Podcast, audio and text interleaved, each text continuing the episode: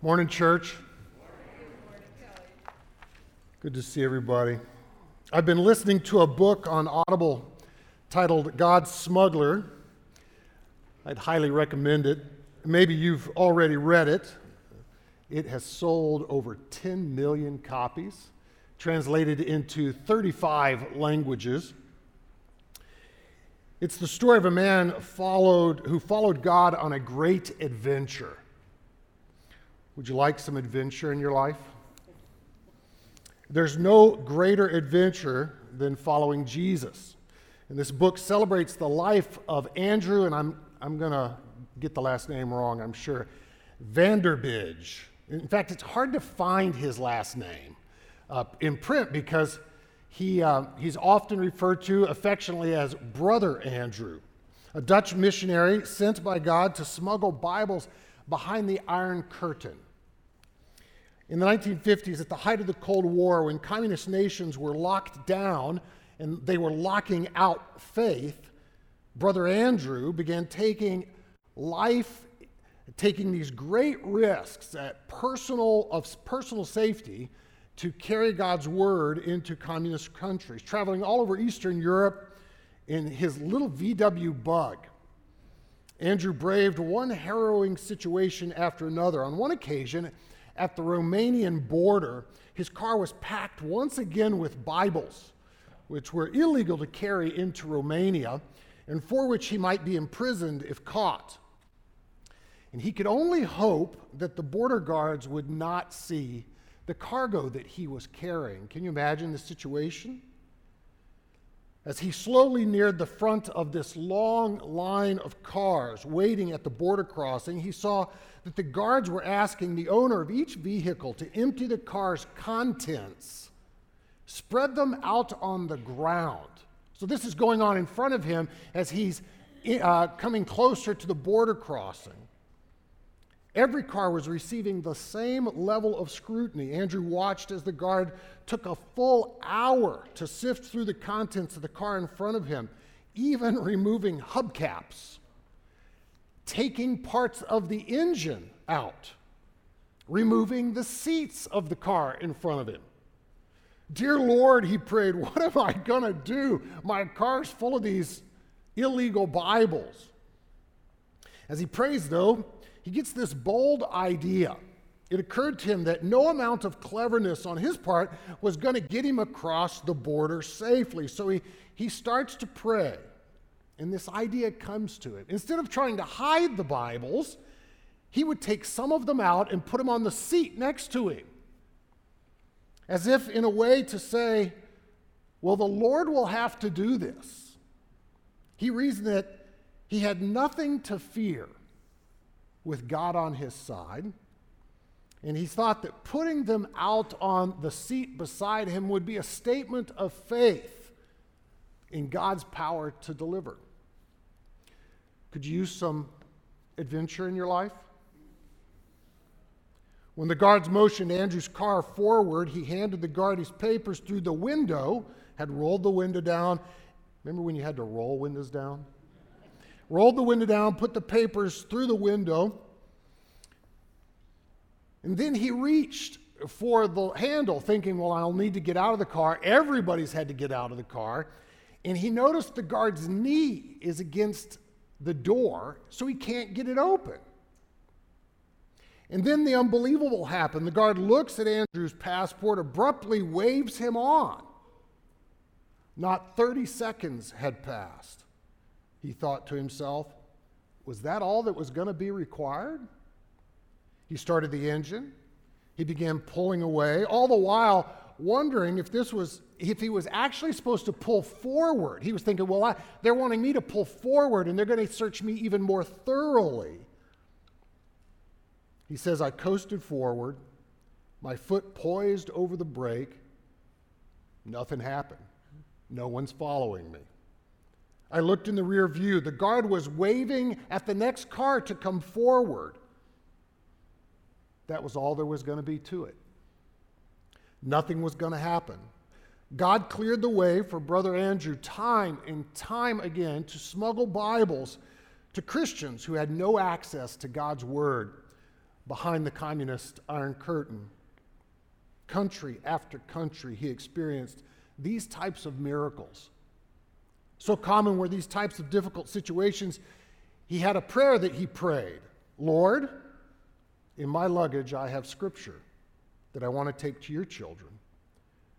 When you were here on earth, you made the blind eyes see. Now I pray you make seeing eyes blind. Don't let the guards see those things you don't want them to see. Millions of Bibles. Millions of Bibles. I was just finishing up the book this weekend as I was mowing my lawn. And there was an order, the, the last order for Bibles uh, that I remember was for $7 million in printing costs to get them into China. That's a great adventure. And if Brother Andrew talked with each of us, he's still alive at the age of 94, according to Wikipedia. He would likely, if he were to talk to each of us, encourage us. He would say, The Bible's full of ordinary people who went to impossible places to do wondrous things simply because they decided to follow Jesus. Ordinary people going to impossible places and doing wondrous things because they followed Jesus. We have several from our congregation, 29 men and women, who grew up here at GBC, sat right where you're sitting this morning, living a great adventure of following Christ as they were sent out. They answered the call of God to do extraordinary things as very ordinary folks.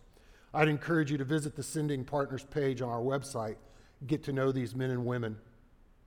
Not that we are all called to sneak Bibles into closed countries or even to risk our lives. That's not the call, but certainly to give our lives.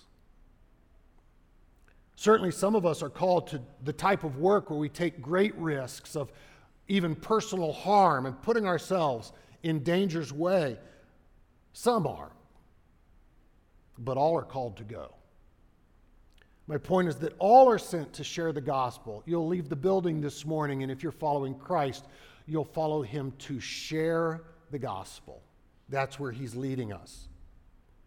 We're all called to go. We're all called to live the great adventure of sharing the gospel with friends and neighbors and coworkers and fellow students at our schools. In fact, I want to speak for a moment directly to those who might be younger most of them are in second service, but elementary age, teenagers. There is an adventure available through obedience to Jesus that is greater and more deeply satisfying than anything the world is offering to our teenagers and our young children. Following Jesus wholeheartedly and obediently going to share the gospel with friends, family, whether sent across the classroom or across the globe, is better than all the self seeking, self indulgent experiences in the world combined. I'll ask for an amen there. Amen. Yeah. That's a good message for our young people and for those that have more wisdom as well, more years. A young man named James Hudson Taylor understood the commission to pursue the lost. The year was 1853. He was 21. My youngest is 20. He was 21 when he left home. He left his family in England. He sailed around the world to a foreign nation and a people unknown to him. Not unknown to God, unknown to him. He arrived he shaved his head bald, except for a single patch on the back of his head that he wore in a long ponytail, fitting with the culture he wanted to share the gospel with.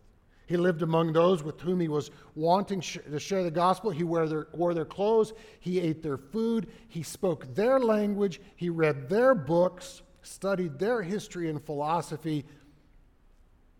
And all this despite a long standing rejection of the message he was offering them. To make matters worse, many Christians criticized him for his methods the clothes, the haircut, the food, the entering into their culture, what he believed was Christ like pursuit of the lost, others labeled as accommodating to sin. Consequently, he lived a lonely and discouraged life, rejected by those many times who he wanted to share the faith with, as well as criticized harshly by other Christians. He persevered for more than 50 years, establishing the China Inland Mission, which today is credited with bringing hundreds of thousands to faith in Christ. The spiritual descendants of Hudson Taylor would have been many of the folks that Brother Andrew took Bibles to later on. That's a powerful thought. Hudson Taylor is thought to have led about 35,000 people to Christ through the power of God, personal witness himself. Whether we travel across the world or across the street, disciples are a people sent out. Whether we go to visit our neighbors or, our nation across the ocean, a coworker, whoever we're called to, family member, maybe it'll be somebody you visit on vacation this summer. We are sent we have a message that we carry with us of God's goodness towards us in Christ. We're in the final week of a series titled Helping People Follow Jesus. In this series, we focused on the four activities of a disciple making church. They're on the perimeter of the target on the screen proclaiming the, the gospel, restoring the broken, equipping believers, and then sending out disciples with the good news of God's love for us. This is our focus as a church, and if you missed any of the series, I'd encourage you to go back, listen uh, to the previous sermons if you missed it, so that you'll be up to speed on what, what we're trying to accomplish here. We're trying to spur each other on to help one another follow after Jesus.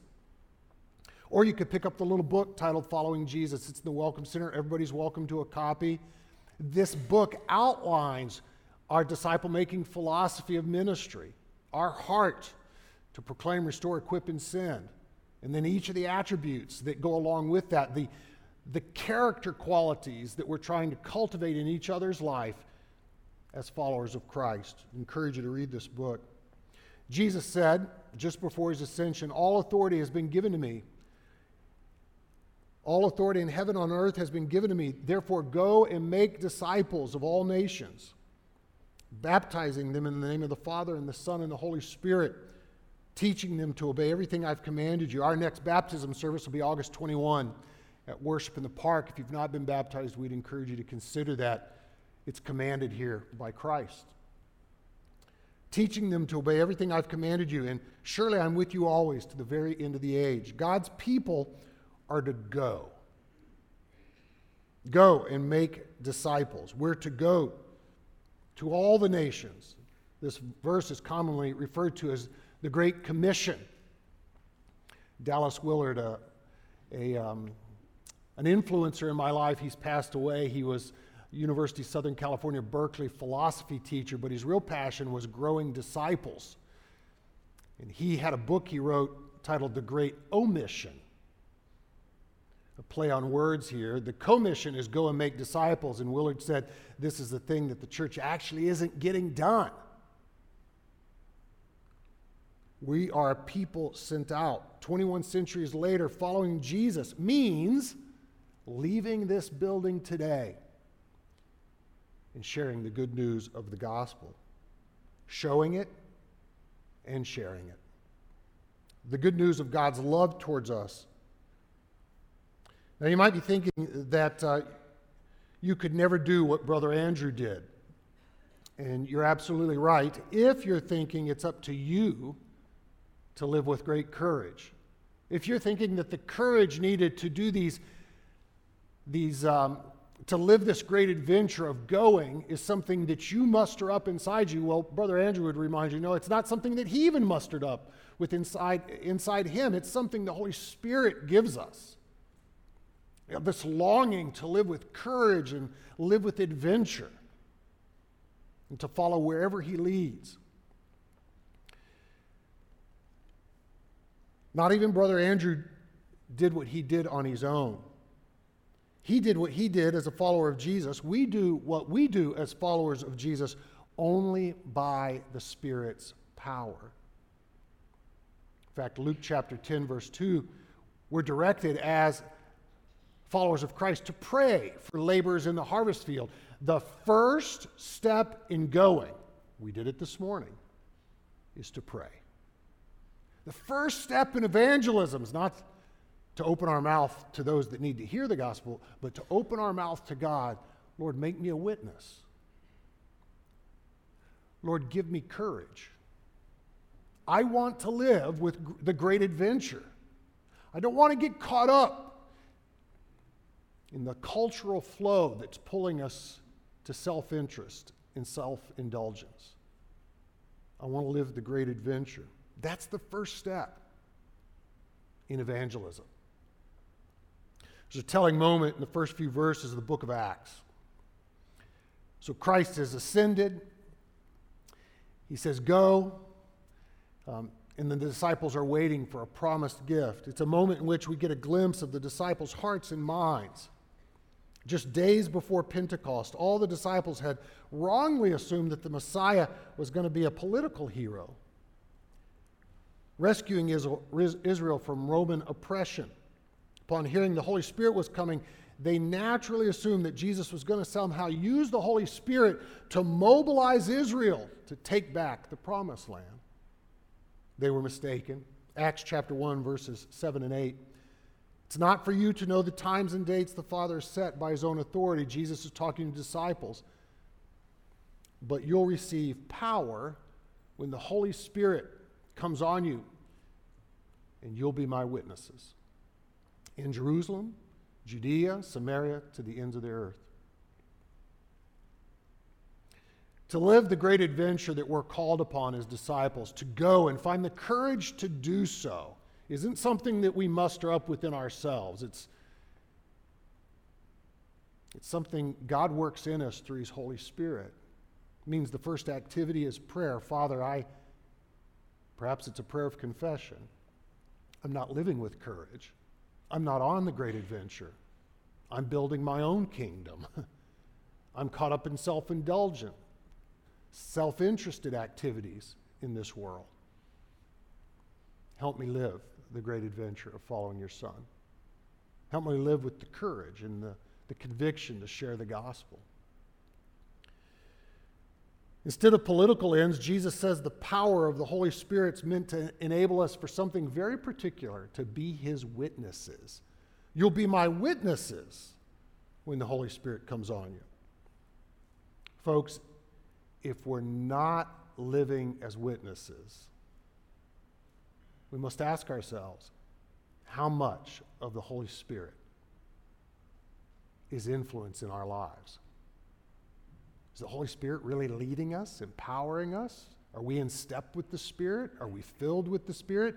To use New Testament terminology, to stay, Paul said, stay in step with the Spirit, be filled with the Spirit. If we're not witnesses, then is the Holy Spirit really at work in our lives, leading us? The primary purpose of the Spirit's transforming work in our lives is not simply for our benefit so that we can see good things happen in our lives, so that our kingdom grows and is more prosperous. The primary purpose of the Spirit's transforming work in our lives is so that Jesus can see, be seen more clearly, so that we can reflect his character, conduct, and concerns in our lives. God changes the hearts and the minds of men and women so that the world can see the power of the gospel lived out. Brother Andrew tells of his own conversion story. It's a fascinating conversion story. It's on the front end of the book, God's Smuggler. He basically goes to sleep resisting God and wakes up the next morning with an appetite for Scripture that is unquenchable. He can't explain the transformation, but that he's been born again. He was at a, um, a revival meeting. Um, it was the late 1940s, early 1950s. I forget the date exactly. He's dragged away. Frankly, a pretty girl invites him, and that's why he goes. And he's stunned that he's moved by the service. And he wakes up the next morning completely, radically changed.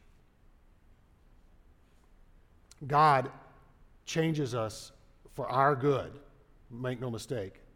He changes us for His glory. Once the Spirit comes upon believers in Acts 2, their posture is uniquely and dramatically changed. They're no longer concerned about building a political kingdom or even their own kingdoms, but they see the great adventure ahead of spreading the gospel as the primary mission that they're to be on. And they sacrifice everything for that purpose. Men and women whose hearts were previously full of doubt, whose minds were previously filled only with self interest, self preservation. Think of the, the eve of Christ's crucifixion. Jesus is washing the disciples' feet. They're debating who's the greatest. Who's the greatest of Jesus' followers? People that were disciples once filled with self interest are moved to self sacrifice. Unfortunately, many approach faith with selfish motives, believing that the transforming work of the Holy Spirit is, is a type of divine self help system. This is only an extension of the narcissism that's so prevalent in our culture. And inasmuch as we believe that we are an end in ourselves, we'll never know the deep fulfillment of living for Christ. It's true, the Spirit's at work in our lives to grow us and strengthen us. That is true. But we're not an end in ourselves. It's not about me. It's not about you. It's not about us collectively. It's about Christ and Him lifted up. The transforming work of the Spirit in our lives is means to a greater end, thank goodness, than any one of us. The greater end is the spreading of God's glory through His transforming power. No matter where you are in your faith journey, God offers you the Holy Spirit this morning and invites you, invites you to follow after the Spirit's lead in your life to be a part of the spread of the gospel. You know, Jesus described our Heavenly Father as seeking the lost, John chapter 4. Even this morning, if you're here this morning and you'd not describe yourself as a follower of Christ, your Creator's looking for you, He wants to draw you to Himself. John chapter 4, we learn the Father is looking for worshipers. Throughout history, God has enlisted others in that work. In the Old Testament, God sent Moses to deliver the Israelites from bondage. He sent prophets to turn Israel back to himself. In the New Testament, God sent his son, obviously. His son sent the first 12 on short term trips. Then he sent 72 out on a short term short term trip. At the end of his ministry, Jesus commissioned all of his followers to go. God sent his son, and his son sent his followers. God has always pursued sinners. Think of the Garden of Eden, just three chapters deep into the Bible. Just the third chapter in the Bible, God comes looking for sinners. They hid from him. Perhaps this morning you have a posture of hiding from God. That's wasted effort.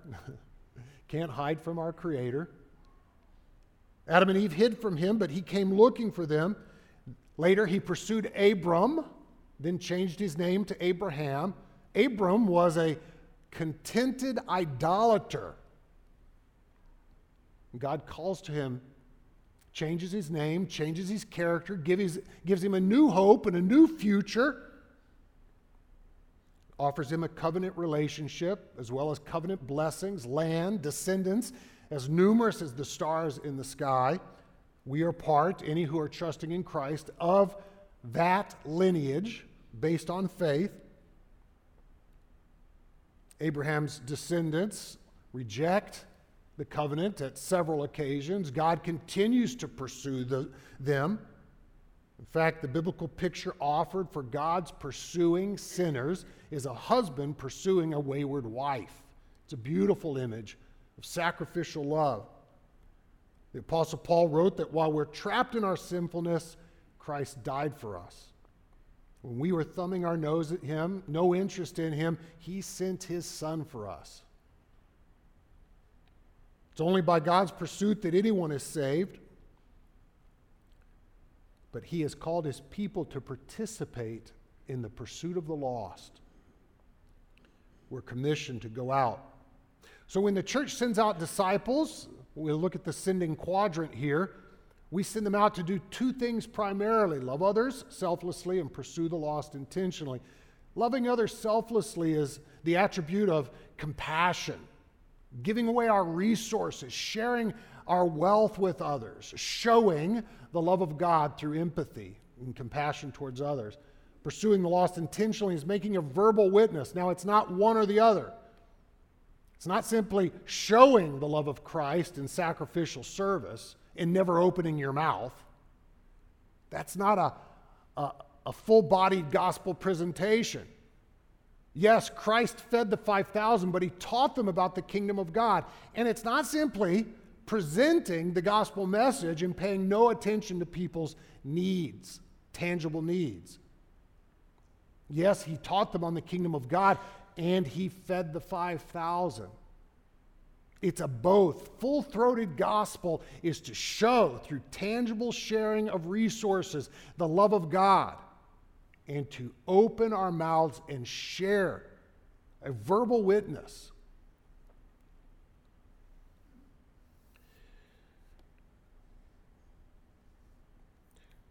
So we'll send teams out this summer. Uh, in, in the days ahead, we have a, a, a trip scheduled for Germany this summer, and then we're working on a trip to the DR as well. We talked to John Foster about that, where we want to meet tangible needs and we want to talk about Jesus. Our care center, month after month, is that full throated demonstration of the gospel, showing and sharing.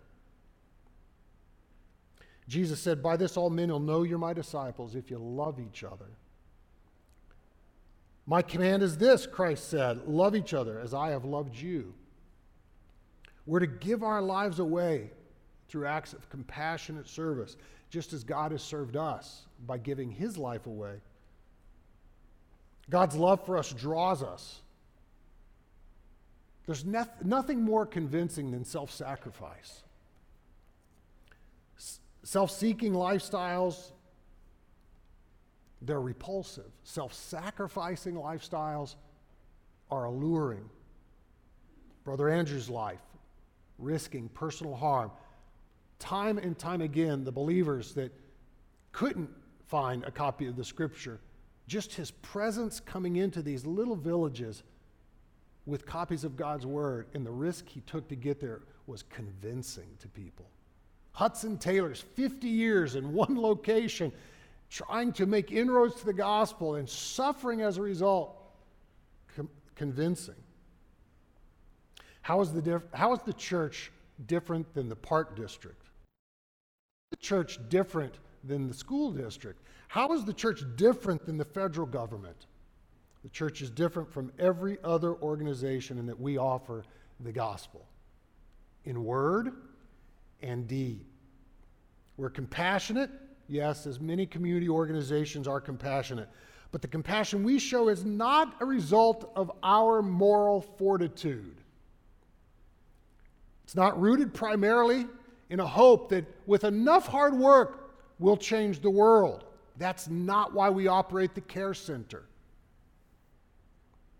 But rather, our compassion is a result of God's work of grace in our lives, and it's rooted in a belief that God is fixing all things in time through his people. Gordon MacDonald, a beloved pastor of many decades, once summed it up this way one of my favorite quotes about the church The world can do almost anything as well as or better than the church. You need not be a Christian to build houses, feed the hungry, or heal the sick. There's only one thing the world cannot do it cannot offer God's grace. The grace of Christ, the grace shown towards us in Christ, is the unique and sole message of the church. And we are sent out. We're sent out to do a couple things. We're sent out to pray. Lord, use me.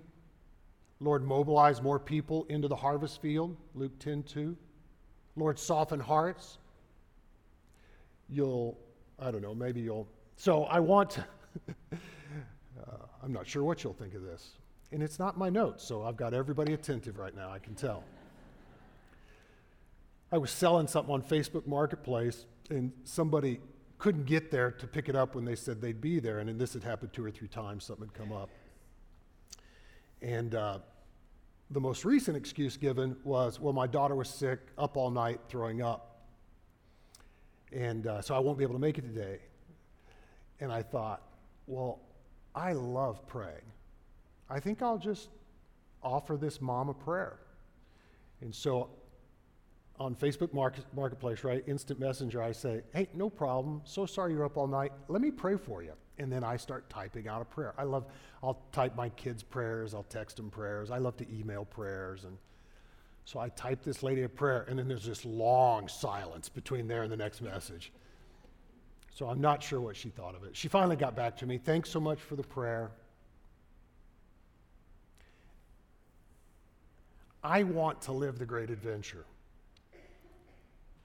How easy it would be to say, no problem, and never offer. But where are we taking risks socially and culturally? Where are we stepping out and, and making it a little awkward? So we're called to pray first and foremost. Secondly, we're called to give our time and our money to the effort. I'm super encouraged by this church overall. We have grown in the grace of giving to, to use Paul's terminology. Just this spring, in three weeks' time, we raised $35,000 to send 135 of our students on short term trips this summer. $35,000 in three weeks' time. I'm super encouraged. That is exactly what it means not to build our kingdom but to work to build his kingdom. We are to give our money away to this effort. We're to fund the advance of the gospel. And so when you give to the church, and this shouldn't be the only organism you're giving to, the church is an organism, it's a living, breathing thing. Then there are organizations, parachurch organizations, that we should also be supporting. But when you give to this organism, this local church, expression of Christ's life, hands and feet of Christ, then some of the money you give goes to support our missionaries that are spread out all over the globe doing God's good work. Some of the money you give is goes towards supporting the care center, the monthly effort to give a tangible witness to the gospel for people who aren't a part of our congregation yet. Then we're called to go ourselves. Hopefully, you've gotten that message loud and clear. You're, you're to go across the street, across the office, across the school, wherever your sphere of influence is. You're to make, take risks, live the adventure, open your mouth, show compassion. And maybe you've never been on a short term trip. Speak with John Foster. We'd love to get you signed up for that. Where to go. We're also to take risks as a congregation. The application isn't simply individual, but it's a collective application. Like one comes to mind, one application is the multi site vision.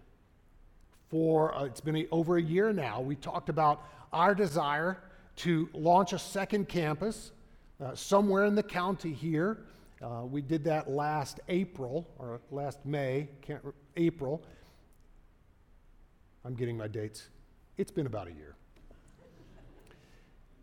But we want to see, and so it's this collective effort to make inroads into the community, to carry the gospel, uh, and to establish an outpost, as it were, another church functioning and and so collectively we can do that. And I want to invite you next Sunday night uh, to, to the spring gathering. It's what we call our congregational meeting, which we hold twice a year. So it's next Sunday evening, May, what would that be, 22nd? At 4 o'clock, we'll gather right back in this room for the spring gathering, and we're going to talk the lion's share of the time will be about the multi site vision. I'd love you have you back out to that, and uh, you'll hear from the elders about how we can collectively pray, give, and go. Would you bow your heads with me, and I'll close this in prayer. Father, we ask that you would work in our hearts and minds so that we would move away from self indulgence and self interest and that we would live the great adventure. We would live on mission. And that the commission would no longer be an omission, but we would go and we would see more men and women born again, convinced of the gospel by your people living it out day by day. In Jesus' name, amen.